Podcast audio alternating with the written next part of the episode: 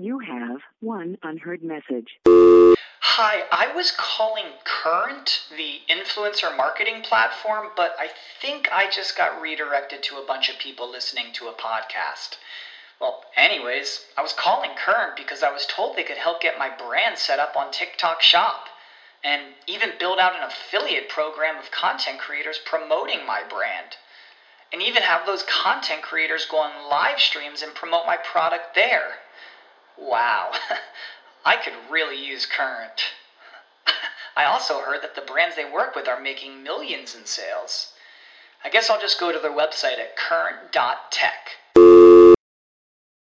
Prescription products require completion of an online medication consultation with an independent healthcare provider through the LifeMD platform and are only available if prescribed. Subscription required. Individual results may vary. Additional restrictions apply. Read all warnings before using GLP 1s. Side effects may include a risk of thyroid C cell tumors. Do not use GLP 1s if you or your family have a history of thyroid cancer. If you've struggled for years to lose weight and have given up hope, did you know you can now access GLP 1 prescription medications at trylifemd.com? We're now offering eligible patients online access to GLP 1s, the breakthrough prescription medication that can help you lose body fat and weight. Listen to what people are saying. It's fun to put on jeans that you couldn't get into six months ago. Every morning, I look forward to getting on the scale. For anybody who's struggling with their weight, it's a godsend. And here's the best part your insurance may cover 100% of the cost of your medication. So go to trylifemd.com to have your eligibility checked right now. Get started today at trylifemd.com. That's T R Y L I F E M D.com. Welcome to Webcology. Webcology is the show that takes you into the deepest and darkest ends of the ecosystem on the internet.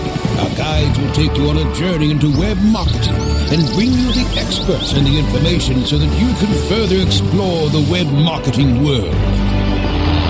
Now, here are the hosts of Webcology, Jim Hedger and Dave Davies. Hey everyone, welcome to Webcology for Thursday, September the 11th, 2008. This is uh, Jim Hedger from Metamend.com and Dave Davies from Beanstalk-SEO.com. And we have a really interesting show today. Uh, a couple weeks from now, SMX East in New York City is opening up. And we're uh, bringing in one of their speakers, uh, Jessica Bowman. She's going to be doing all the in-house training for uh, for at SMX East. It's going to be really interesting having Jessica on. We also have another in-house SEO. Um,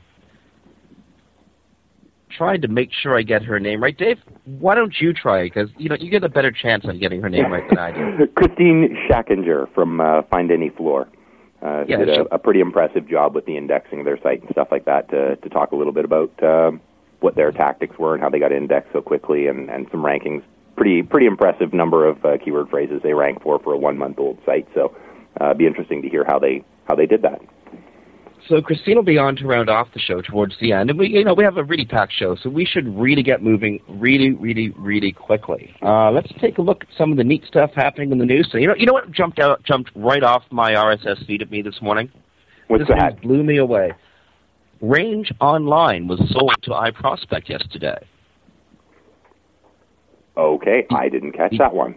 Well, the amazing and fabulous Range Online, led by Misty Locke, um, Todd Friesen was working with them up until la- up until around this time last year.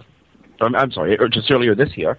Anyway, iProspect bought them. iProspect seems to be compiling, um, well, seems to be compiling a number of smaller SEO or search engine marketing shops around the world. This is their largest acquisition to date, but um, I think it's pretty cool. I think it's going to be interesting to see what happens. Um, with with Range and its client list and uh, their relationship with iProspect. It looks like we're in a time of consolidation again. not surprising. You know, it's happening in the search engine world. It's not, I suppose, all that surprising. it's happening uh, in ours as well. So, um, of course, wishing the, the very best to all the, the staff that are that are now heading over there, and uh, you know, hopefully, iProspect recognizes, as I'm sure they do, that uh, they've got a, a pretty talented team, and I'm sure a very very solid client list coming their way. Well, as you said, David, consolidation is happening in the search engine world, or is it? Um, a couple of days ago, we got the news that the American government, the Department of Justice, is taking on Google and Yahoo in the plans for Google and Google and Yahoo's um, advertising partnership.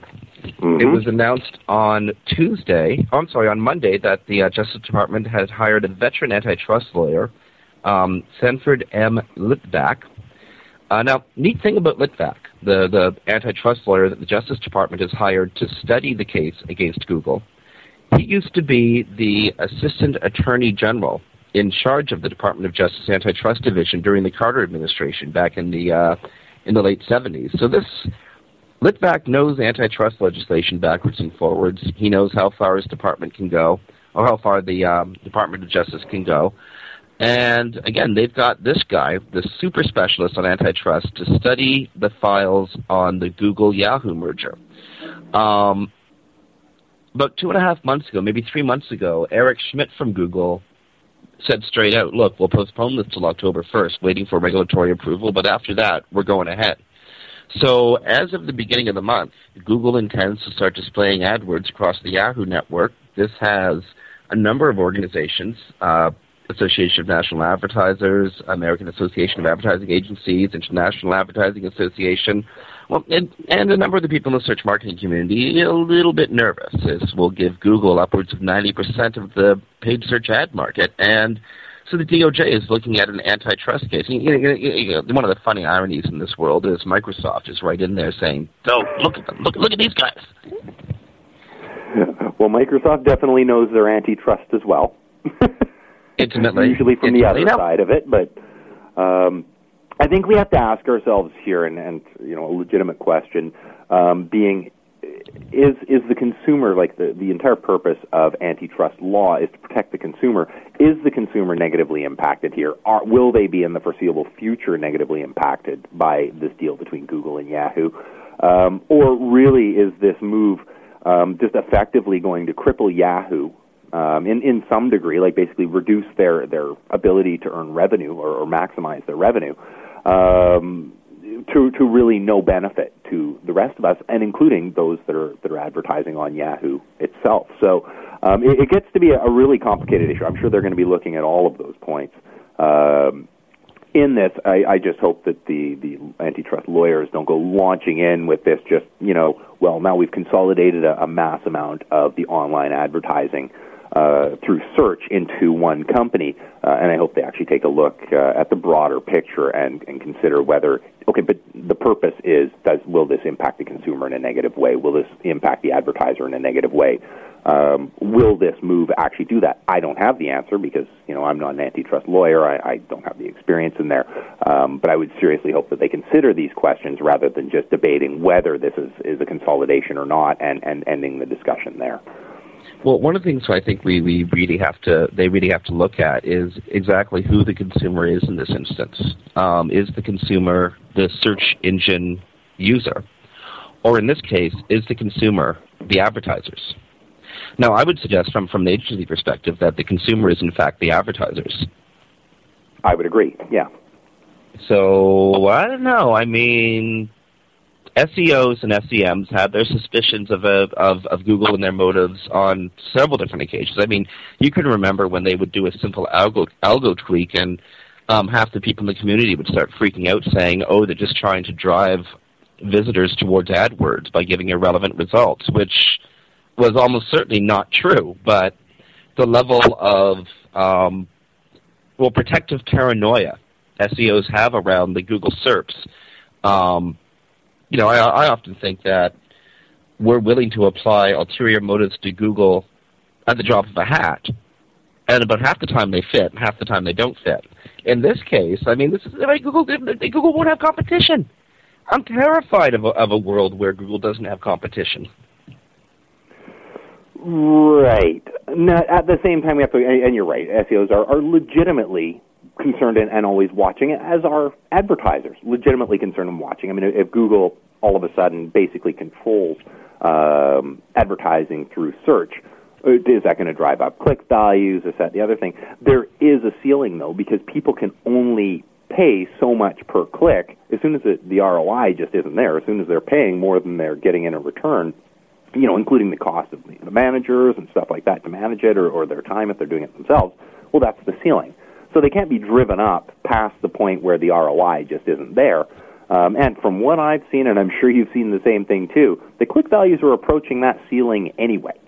Um, you know, the advertisers are willing to bid. There's more and more of them, and, and large companies are, are driving these bids up to the point where, um, you know, even smaller companies, some of them, in, in the case of, of some industries, are driving them up past the point where the ceiling is met just to keep um, the other advertisers out, just keep the smaller companies out, and make sure that they're maximizing and, and maximizing just the, the total dominance of their industries. So, um, you know, I think we're seeing this anyway. Are we going to see it worse with a with a Yahoo uh, sort of partnership deal. Uh, my instinct is to say I doubt it. We'd probably see some increases, but um, you know I, I don't see it being uh, being that uh, that significant. But then, uh, you know, I, I've been surprised before by what advertisers do. So, uh, so how weird, how weird do you think things would get if the Department of Justice actually blocked the partnership? Like, I mean, what does that mean for Yahoo? Suddenly, they're they're they're expecting two hundred and fifty to four hundred million dollars a year, or at least in their first couple of years, off of this Google. That fills in a big black hole in their bottom line. But yeah, if uh, I think be absolute, and that's got to oh be a, concern as well. Uh, is like taking a look at how does Yahoo is this a move that is you know not to put it sort of but is it fair? Is it fair to sort of tie the hands and go your shareholders don't matter here? We have to we have to block your ability to increase your revenue stream. Um, Yahoo has to, of course, pursue this because it's their legal obligation to try and increase revenue for their shareholders. Uh, you know, Google Yeah. has Oh, yes, to do the yes, same. so both those companies have to proceed forward. But is this a fair move to Yahoo to basically say, yeah, we know you have this ability to earn hundreds of millions of dollars more every year, but sorry about that, we we just can't do it. Sometimes that is legitimate. Um, I don't know if, if this is one of those cases where, where that's a, a fair move to do, but um, again, I'll, it'll be a story that we're certainly following. I'll be interested to see what all the evidence comes out during this uh, during this case, and um, you know maybe when we discuss it, you know, a few months from now, after it's a little further along, uh, I'll have a totally different uh, different approach. It's happened before with you know say the net neutrality debate, so um, I'll be interested to see as more information becomes available what uh, you know sort of what the considerations they they're needing to make are and and where this ends up. Well, speaking of big potential black holes that'll probably never form, hats off to the folks in France and Switzerland at the at the Hadron Collider, eh?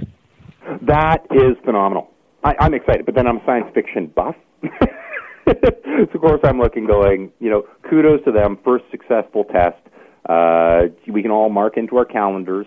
Uh, it's October 21st, the first official like real use of this thing. So um, that's that's Armageddon. Just to to let everybody know, you can put it in your calendar. You're gonna start uh, banging on the particles October on the 20th, 10th? Kiss your loved ones goodbye. Um, you know, uh, according to some naysayers. Um, but I think this is just just a, a huge thing. Um, I know you and I both probably been doing quite a bit of quite a bit of looking into it. Um, there's a great video on YouTube, uh, a rap done by their engineers. If you need like a Coles Notes version of what this collider actually does, it's uh, it's it's really really neat. And uh, I think you know five billion dollars later, um, you know an enormous leap forward for technology. And uh, you know it sounds like a lot of money, but as Stephen Hawking uh, pointed out in, in a conversation on it, he's like this is you know may well provide us with uh, a lot of the answers to questions we've asked about the beginning of the universe. What are we made of? What is antimatter? Um, and this is, you know, a, a small fraction of the world's, you know, product or, or production. So it, it's, it's, in his opinion and mine too, well worth the investment uh, to answer these questions that we've had for, for eons and to prove some of the, you know, the grand unified theory and stuff like that. It'll either prove or disprove it. And uh, and I think it's just just phenomenal and, and huge kudos on their on their first successful test of it. Well, speaking of antimatter, what is antimatter? Antimatter is what happens to your share value if you're a, if you're a United Air shareholder and Google totally screws up. You know what? I think that's one of your story. best segues ever. Yeah, I know. I thought about that one for a couple of seconds. anyway, come on. What do you think about that? Google News uh, somehow reprints a story from 2002 about a pending collapse of United Air, pending bankruptcy of United Air. Now, this was an old story, but when they printed it, and it went uh, out on regular Google News two days ago, uh, United's share value like plummeted almost to the floor. They had to actually stop trading on it. Dave, what happened there? Um, what happened was, and I, I hope I get uh, get all these right, but um, a reporter, how this happened, I don't know. Um, but from the Florida Sun Sentinel, reprinted uh, a 2002 article. How that happened, I'll never know. Um, on the 2002 Chapter 11 filing by uh, by United Air. Um, what happened there then becomes uh, first when I heard this story and it was on the CBC here in Canada. Um, when I first heard that story, I thought, oh God, you know, I heard it as like Google News published this. I thought Google News screw up. Okay, lawsuits are going to start flying. But no, Florida Sun Sentinel reprinted this story. Of course, it shows up in the news. Um, one of the folks who uh, who's posting the news over at Bloomberg goes into Google News um, looking for some some interesting information to put up on Bloomberg. Just punches in 2008 bankruptcy to find something. Number one result is uh, this Florida Sun Sentinel article. Uh, so just you know bad timing all around for everything. Uh, so he immediately goes, "Oh crap! Okay, this is this is big news." Um, his defense being, "My job is not to be a reporter," which which he's not. He's not a reporter. He just finds news and publishes the headlines of, of news that, that he thinks is going to be relevant here. Didn't look into it further because that's not his job. Posts this up um, on Bloomberg because, of course, found it on, on Google News as the number one result. Shows up on Bloomberg. That happened at 10:55 a.m. At 10:56 a.m. Uh, the stock's still trading at $11.51 a share. Over the next two minutes, it went down to $3 a share. Uh, so it just shows you if you're a stockbroker, maybe you should take an extra minute and read the article because you'd have seen it was for all about 2002. Um, what really impressed me is the speed with which the, the you know Wall Street operates in, um, because uh, two minutes later, um, obviously trading was completely halted as they saw this vast plummet down.